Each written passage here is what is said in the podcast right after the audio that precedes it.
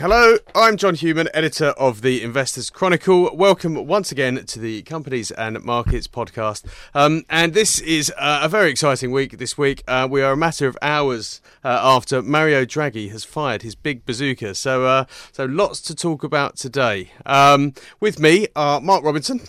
Hello, John. Stephen Wilmot. Hello, John. And Graham Davis. Hello, John. So yeah, lots to talk about this week. We'll uh, we'll certainly uh, uh, come into the ECB in a minute, but uh, to kick off, let's um, let's Graham discuss uh, what's been going on in the wider world this week. What uh, what's on the seven days pages? Mm, well, we're talking about a, a, a, another downgrade, global sort of downgrade um, from the world. no, sorry, it was the World Bank Last week, it was the International Monetary Fund's turn this week to downgrade global growth forecast for the year. It's all uh, getting a bit, bit boring now. It is a bit boring. It's a bit repetitive, really. Um, there, they, they they slashed 0.3 percent off their forecast for this year and next. Okay. Dis- despite the shot in the arm from the oil price. Yeah, and China, China had some figures this week, and uh, there, there, was a bit of a, a hoo ha. Um, but then I looked at those figures, and they looked all right to me. Seven and a bit percent still. Yeah, you shouldn't sniff at that, should you? Really? But really. and also, the Chinese authorities have been guiding us to this for the for the for the past year. Yeah. Um, it, it was just below seven and a half percent, which is what they're after. This is what they call the new normal. Uh, it's, it is the lowest annual growth in 25 years, but seven, as you say, 7.4 percent is still not bad. Yeah, and, really. and, growth rates do tend to slow. Forgive me if I'm wrong. As uh, you know, as economies get bigger, it does yeah. it does can exactly. become a bit harder to maintain the, the growth rates you would have had as a much smaller economy. Precisely, John. So seven seven point four percent of the Chinese economy, the size it is today, you know, is comparable to ten percent three, mm. three, four years ago. So, in fact, I mean, is it, am I right in thinking China, China is now the biggest economy? Uh, did it overtake America uh, last year, towards the end of last year? I think Japan. it did on, on, certain measures. Oh, that's right, on the purchasing power parity. Mm. I think. Um, yeah, yeah. So, uh, so yeah, seven point four percent on what, by some measures, is the world's gl- largest economy is uh, is not a bad effort, yeah. really. I mean, it, you know, the forecast of this is going to slow again this year, maybe around to around seven percent, but mm. still not bad. Not bad at all. Uh, there was there were some uh, ructions on the Chinese markets uh, last mm. week as well, uh, which you mentioned here. Uh, what happened there? Well, uh, yeah, there's been a, there's been a lot of um, uh, lending, mar- lending, marginal lending for people to, which, and the the Chinese markets have seen huge volume uplift in, in the past month or two, and the markets themselves have risen sharply, and the authorities decided that enough was enough, and they they clamped down on the on a, lot of the lending to people to invest in the market, mm. and Shanghai Composite fell seven point seven percent in the day on Monday. It's pretty sharp.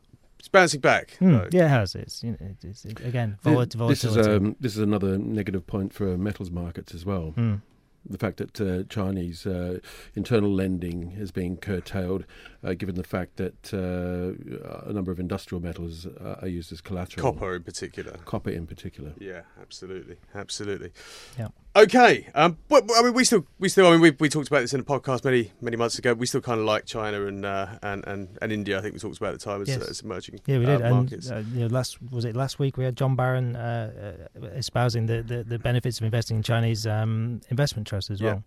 Indeed, indeed, and actually, we profile one of the uh, the the leading Chinese investment trusts this week in uh, in our tips pages. So uh, have yeah. a look at that. Yeah. Okay. Um, meanwhile, uh, the the great and the good are off in Switzerland. Mm.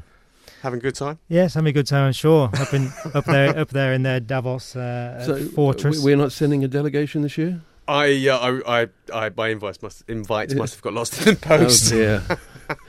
yeah, no, we're too busy, John we are very busy this week. Uh, but yeah, uh, it's a talking shop. That uh, you know, there's a lot of a lot of talk going on over there. I'm not sure what concrete has come out of it, apart from uh, Al Gore and Pharrell Williams have organised some concerts. Have they really? Yes. My wife was getting really cross about Pharrell Williams this morning. She, uh, she, she's she's a very patient person usually, but she started ranting about Pharrell Williams and how she wished he would just shut up. well, you know, he's got one of the biggest stages around. He's in front of all the world leaders this That's week. True. He's got he's got one of the biggest hats as well. Yes, indeed. There you go. Uh, okay. Okay. Uh, Switzerland. Um, uh, it's obviously part of this uh, ECB story. Mm. We'll come to that in a minute because Mark, you, you took a look at this in detail, and actually it ties in with this whole margin uh, business we've just discussed in terms of borrowing to uh, or leverage leveraging up to uh, to well, trade. Well, that's right. I mean, ostensibly the news spotlight this week was going to be about uh, a political risk, but uh, I seem to have gone off on something of a tangent here.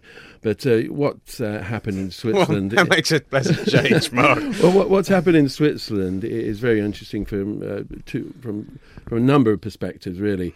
But if we we have a look at the ECB figures, that was the sort of trigger mechanism really for um, the Swiss the Swiss Swish. uh, Swish Again. Swiss uh, National Bank uh, to yes, how, um, how did they know?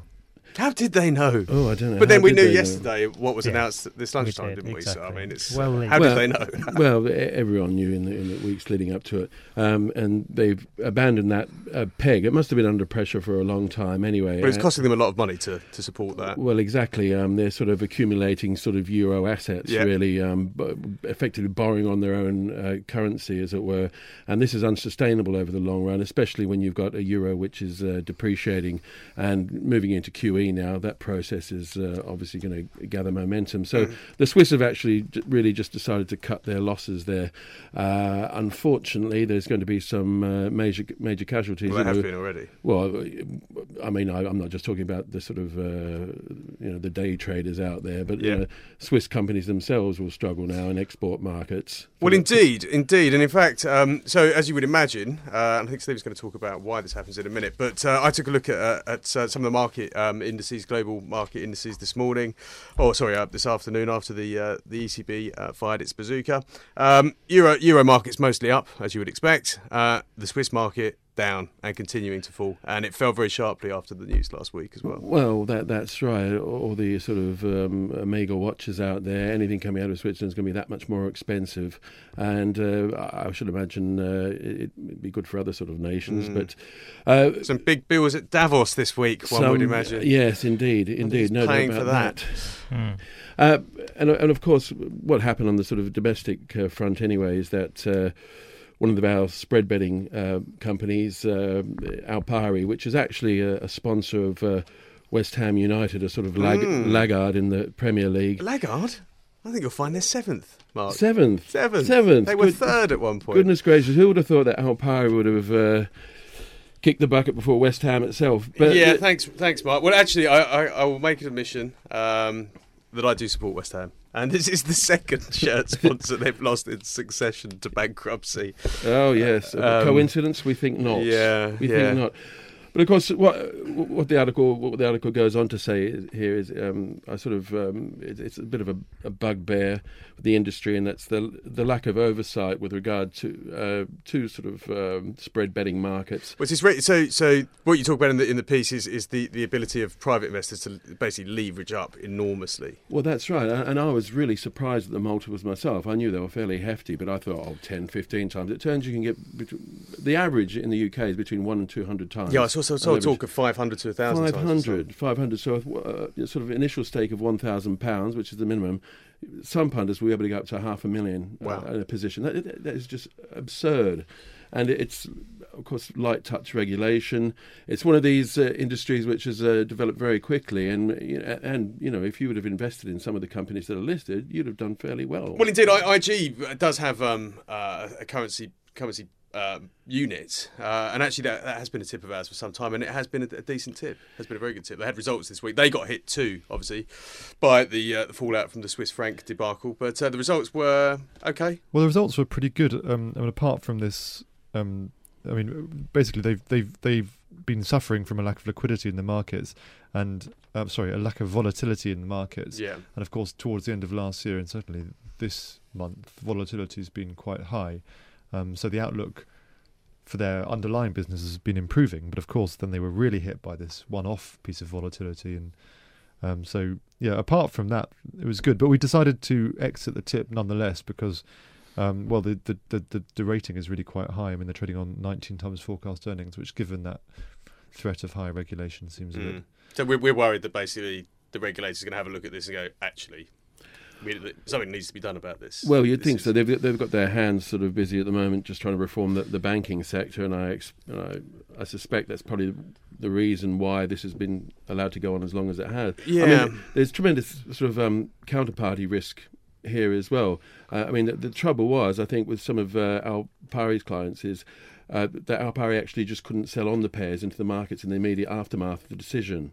So you know, you you, you had total lack of liquidity at one point, and yet these sort of uh, paper losses sort of mounting. Well, not paper losses; these actual losses mounting and mounting that they couldn't meet in Mm. they couldn't meet on the ob- obligations at the end. Uh, I mean, and, and when you look at it globally as well, the expo it, it it just shows how sort of connected we are uh, within the global economy because there was uh, firms in uh, New Zealand, Australia, uh, in the Far East, all of the, all affected to uh, varying degrees. And I think you pointed out as well the Eastern European banking sector. Did I point that out? Well, you think you did? Uh, the, no, I was I was talking about. Uh, yes, they, no, you're right. You're absolutely right. So I'd forgotten about that. It's, it's uh, Polish mortgage lending. exactly. Uh, Uh, a lot of whi- a lot of which is done in, in Swiss francs. And you've got to ask yourself the question then, okay, if, if Polish banks get into trouble on the Yeah. and Hung- Hungarian banks as well.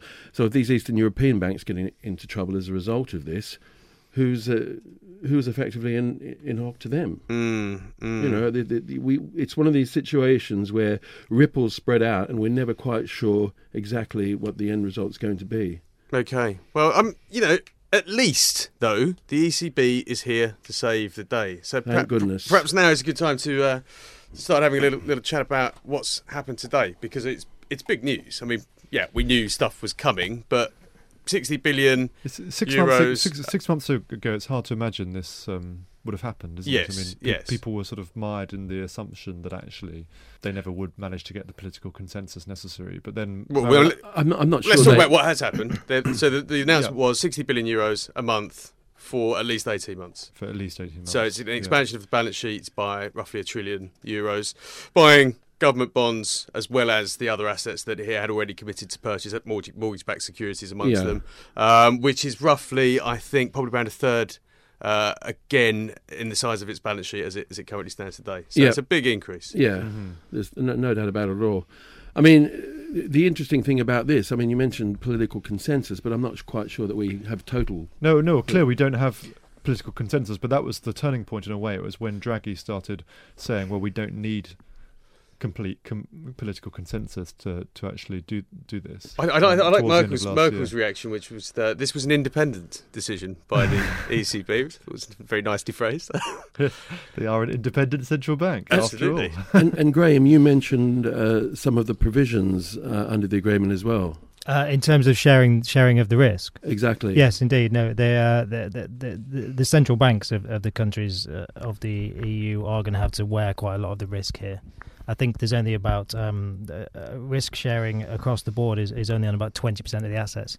The, um, the, the the the central banks of the companies themselves, should that company, uh, should that country default or, or restructure, are going to have to, uh, you know, the central banks are going to have to take on the risk for eighty percent of the uh, of the assets. And I guess this is a concession to, to Germany and its, and its concerns over some of the weaker members of, Yes. of the EU. and Indeed. not wanting to incentivize kind of uh, reckless borrowing on part on the part of governments in southern Europe. As if that would happen. yeah. Yeah. And I see that there's some comments already coming out of the German uh, banking, uh, the, the German Bankers Association, in, in fact, who've said that uh, the effects of, of, of this round of QE will be marginal, apparently, according to them, um, but will uh, notice, noticeably increase the risk of asset price bubbles, uh, mistaken risk assessments, and misdirected investment. So clearly, they're not very impressed. And you, Wh- actually, which you mentioned you mentioned I'm going to leave the uh, the German pronunciation to you this week, Graham, because you, you mentioned that someone uh, a member of um, the op- opposite, an opposing party in Germany has mounted a legal challenge already. to- to Indeed, this uh, What's his name, A Graham? Conservative MP in, in Germany, and I've taken I've taken lead from Stephen on this. Uh, Peter Gauweiler. Very good. Very um, has already instructed um, a, a law professor to prepare a case uh, to take to court against uh, this this round of QE. Right. So clearly, you know, there isn't consensus there, but uh, And obviously, we've got the Greek election uh, this Mm. weekend, which could throw some further cats among the pigeons. yeah, it's just the whole the political risk i- i- isn't going away at all. Yeah. Yeah. Well, the um, the Greek uh, left-wing coalition uh, sort of moved further ahead in the polls as well. So I mean, we're, we're looking at. Uh, uh, well, I, I doubt very much we'll come to the nuclear option over there, but there's there's going to be some horse trading going on. Mm, Mm. And yeah, Graham, you mentioned that there are um, concerns that actually this isn't even going to work anyway in terms of you know re- re- reigniting growth in Europe. This is something you, you mentioned just before we came uh, Yeah, well, I on, mean, to, on to record. I, I, I guess the um, the point here is that um, although it's become something of a truism that QE is good for asset prices and, and equities included, um, it's not in, it's still not entirely clear what the you know how how quantifiable that is. I mean, pe- people trace charts showing the S and P against the Fed balance sheet, and it's true. There looks like there's quite a strong correlation, but it's not entirely obvious why that should be. I mean, So of course, there's- you, you, There's no proof of cause and effects, basically. yeah, exactly. I mean, you you can is is is it because they're printing money, or is it because actually productivity growth Well, has well, been the- pretty good? Well, the Mm. point, point is Uh, that there was there was never actually much in the way of printing money when uh, with the QE in the US and the UK. All it meant is that banks were internally internally sort of um, building up their balance sheets. This money was, never made its way out into the real economy, and that, that's the difference. But we have seen uh, economic recovery nonetheless, and we've seen stock market Mhm. recovery. And- well, yes, but the, the money supply itself d- didn't expand appreciably under under QE. Mm. And So, so who's- really, it bailed out banks and did nothing else. Pretty much it. I yeah. that, that, that's certainly one argument, and, and, and you know that's I guess what these German critics are, are getting at. It, it, it raises the risk of asset price bubbles without having without obviously you know having a provable effect, should we say, on the on the underlying economy. But but you Mm. know nonetheless, I mean, is is is is the EU closer to Japan here in the, the, than than the UK and the US in terms of the, the, the what clearly what- there's there's more of a defa- deflationary problem. exactly deflation than- wasn't an issue in, in the US and the UK when they launched their QE, No, and this is exactly- six, exactly. six, five, six Yeah. years ago as well. No, it's it's it's a very good point. Uh, we are they are being launched at quite different times in the in the cycle, but at the same time, that the effect of of QE on, on inflation is not exactly obvious either. No. Um, I mean, it, it w- there was quite high inflation, you know, a few years ago back in the in the UK, but that was Mm. more to do with commodity prices than anything else. I mean, no one the the stated in, intention of QE in the UK at the beginning was to increase inflation, but then people sort of forgot all about that because it never seemed to have any effect on Yeah. inflation. And where where are we now? Well, I think I think mm, it it just highlights the fact that what's needed in Europe, rather than thinking around the margins, is structural reform of- of certain economies, and that's Taking without- the Teutonic view, uh, well, there, there- there's no doubt about it at all. I mean, you know, try and start up a small business in uh, France or Italy, and you'll see the difference. To, to say here in the UK, I mean, that's Mm. one reason why we've at- at least managed to get our sort of labour markets moving a little bit. Well, indeed, and uh, you know, in Japan, it you know, it's it's more than likely going to be uh, uh, Prime Minister Abe's third arrow, which is the structural reform, that will get that economy motoring rather than If it rather than does, the, yeah. the Yeah. ongo- if it does, rather than the uh, the ongoing money printing, mhm. money printing, QE, whatever you want to call it. Yeah. Um, there was a great letter in the FT today, today or yesterday. Certainly, you can find it on its on the website at the moment. Go and hunt it down. It's fantastic. It's it's one of the best things I've read, and yeah, it's highly critical that this was something that was intended to save the banks, and it's just become some kind of prop to he calls them egregious gamblers who uh, who are betting on you know ever rising asset prices. it's Um, a sentimental thing, isn't it? I mean, it's, people people sort of build up this narrative that it has an effect on asset prices, and then that becomes a self fulfilling prophecy. So, uh, but that you know, that, as I s- as I as I said, it, it seems to have become something of a truism that does have an effect on asset prices. So. Uh, it clearly has an effect on bond prices. Now that's the most obvious thing because they're actually buying bonds. But yeah. the other asset prices, it's sort of an inferred effect. And is it just sentiment or is it underlying? What you know? well, we talked about this. What's the difference between the two? We talked about this already um, before we started recording, and so so you know, I uh, you could if you wanted to try and um, build a logical um, you know cause and effect. The euro has become cheaper, Mhm. or the euro has become cheaper since. Uh, April, very much so. You know, in April, May, it was tra- trading at sort of one one thirty five against the dollar. It's now one fifteen. Hmm. Um, so you know, that's a very big shift. That's true. So- that, so makes that- life easier for export companies. makes makes life easier for, for European exporters, but it also makes European assets that much cheaper to foreign buyers. Mhm. So you could argue then that a US investor may look to Europe because there is a currency gain to be Mhm. had there. and there's and there's debt that cheapens debt. So property buyers, for example, will find it easier to finance loans. Mm. So that yeah, yeah, there there there are there are effects. Um, And, and Nigel Farage is more likely to get a, um, a Swiss national moving next door to him than uh, the current Romanians. He'll be delighted. He'll be absolutely delighted. Okay. Um, in the magazine this week, we also have uh, some uh, some interesting pieces. You uh, had a chat with one of our new writers today, uh, Mark uh, Alex Newman, who's done a, a, a sector focus on, on football as yes, that, that seemed like a nice sector to ease Alex in, and it's. Um, I, I remember you'll remember as well, John, when when they had a spate of sort of IPOs. Uh, following the creation of the, the Premier League, Mm. and there was a great deal of excitement there, and uh, lots of uh, column inches in the financial press.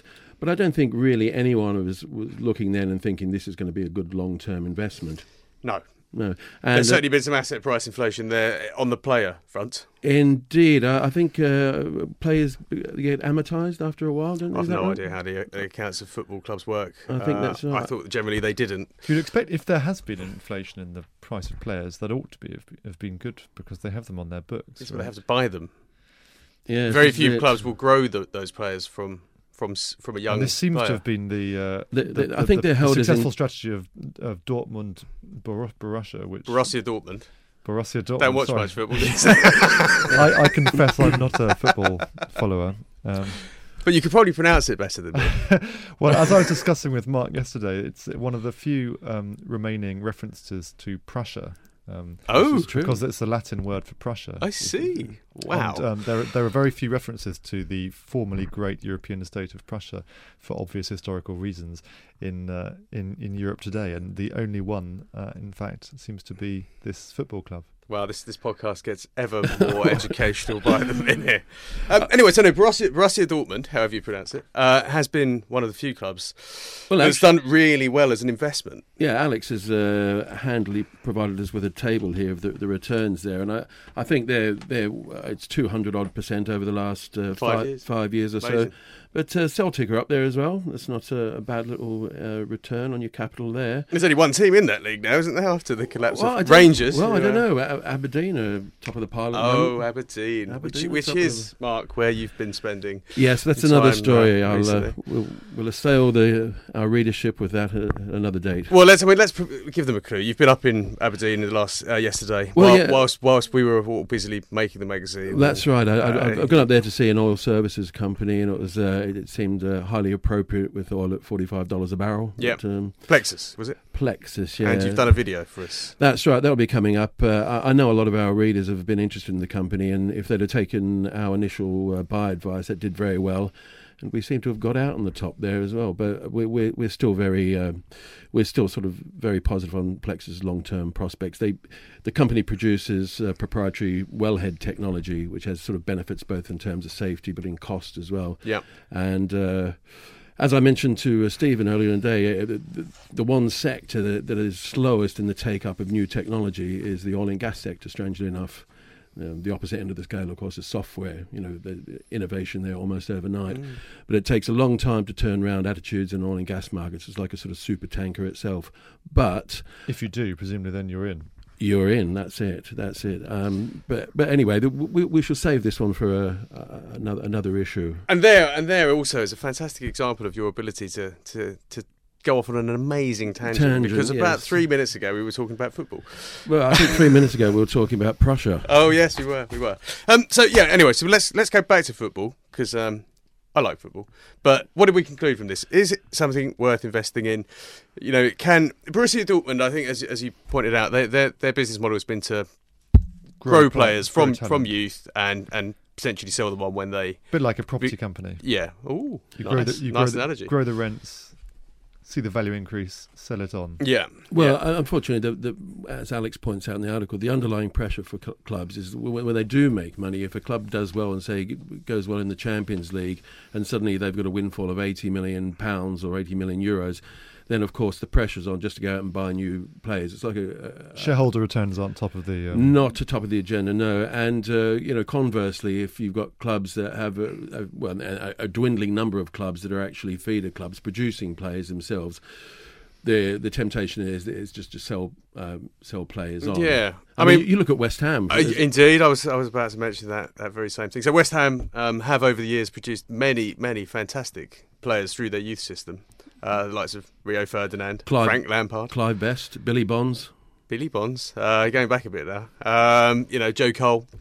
All of them have been sold on. Yep. Um, and West Ham has never really gone anywhere, uh, fit, It's- it's- flitting between the.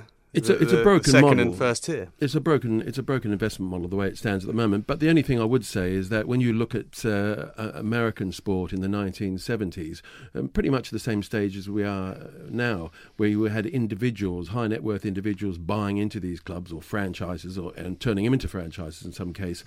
But now there there are uh, companies in America that do very well out of backing a sports or sports entertainment. Uh, more accurately. Right. And perhaps, who knows, you know, 15, 20 years down the down the line, perhaps uh, football will actually become uh, viable from an investment angle. It's, I, I, would imagine it's about the scale of the audience that, that these sports have. Yeah. Um, so if you can internationalise something like football, like soccer, or whatever you want to call it, um, you know, if you can take that from a UK only audience to an audience, a global audience, it becomes much more viable as a as a business. Well, that's it. But you, you look at you look at uh, Man U, for instance, got a New York listing, and I would say, I mean, this is a contentious point, but I'd say it's probably the best known brand name in the world in terms of association football. Yeah, it's not. It's not the. Uh, so Deloitte actually published their money league uh, today. They they publish uh, annually a list of the, the most valuable clubs. Man, Man U's second, actually, five hundred eighteen million Behi- euros behind Real Madrid. Oh yeah, but imagine doing Real Madrid's books. I mean, goodness gracious me! Take a look at the notes there. Mm, mm. Anyway, I mean, I'm sure our readership themselves will know that it's it's not really uh, uppermost in our minds as far as an investment. Uh, investment option at the moment. No, but what, what, Alex does talk about, which is quite interesting, there are some there are some businesses on the fringe of football that, that you so you can play in a slightly different way. Yeah, um, Goal Soccer Centre has always been a favourite. Well, I'm not sure it's on a buy at the moment, but it's it's been a favourite stock. It's a stock we've followed for a long time, and, and it has a. Um, I mean, it's like a retailer. It, this is a it's a company that um, uh, develops and then uh, five-a-side football pitches. Five-a-side football pitches, yep. and then you know it owns the assets and and it, uh, and, and it has a very successful franchise. It tracks punters with you know events and and it's internationalizing as well, which I think is it's, yes, it's going over to the US. Well, the point is, US it, it, it's exactly. growing on the back of the growth of uh, football in the US. Yep. The USA did very well in the last World Cup. The women's team has always done well.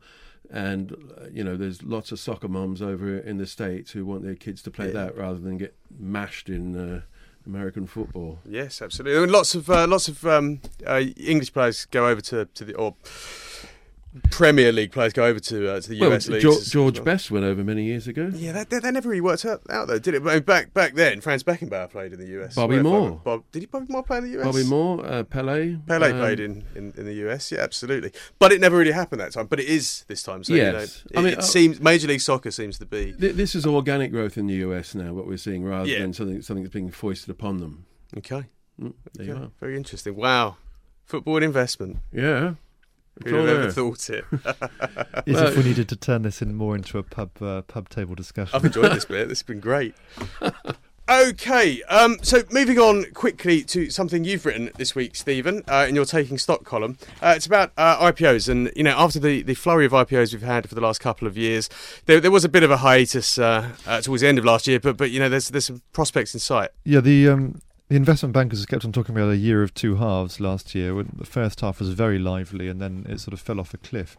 Um, but uh, they're, but they're coming back, and we've had news of three reasonably sized flotations with crucially a retail element. So private shareholders can, through their stockbrokers, invest in these companies. One one has since fallen through actually. So Trainline Investments um, was the, which which uh, runs the Trainline.com um, website mm. for buying train tickets.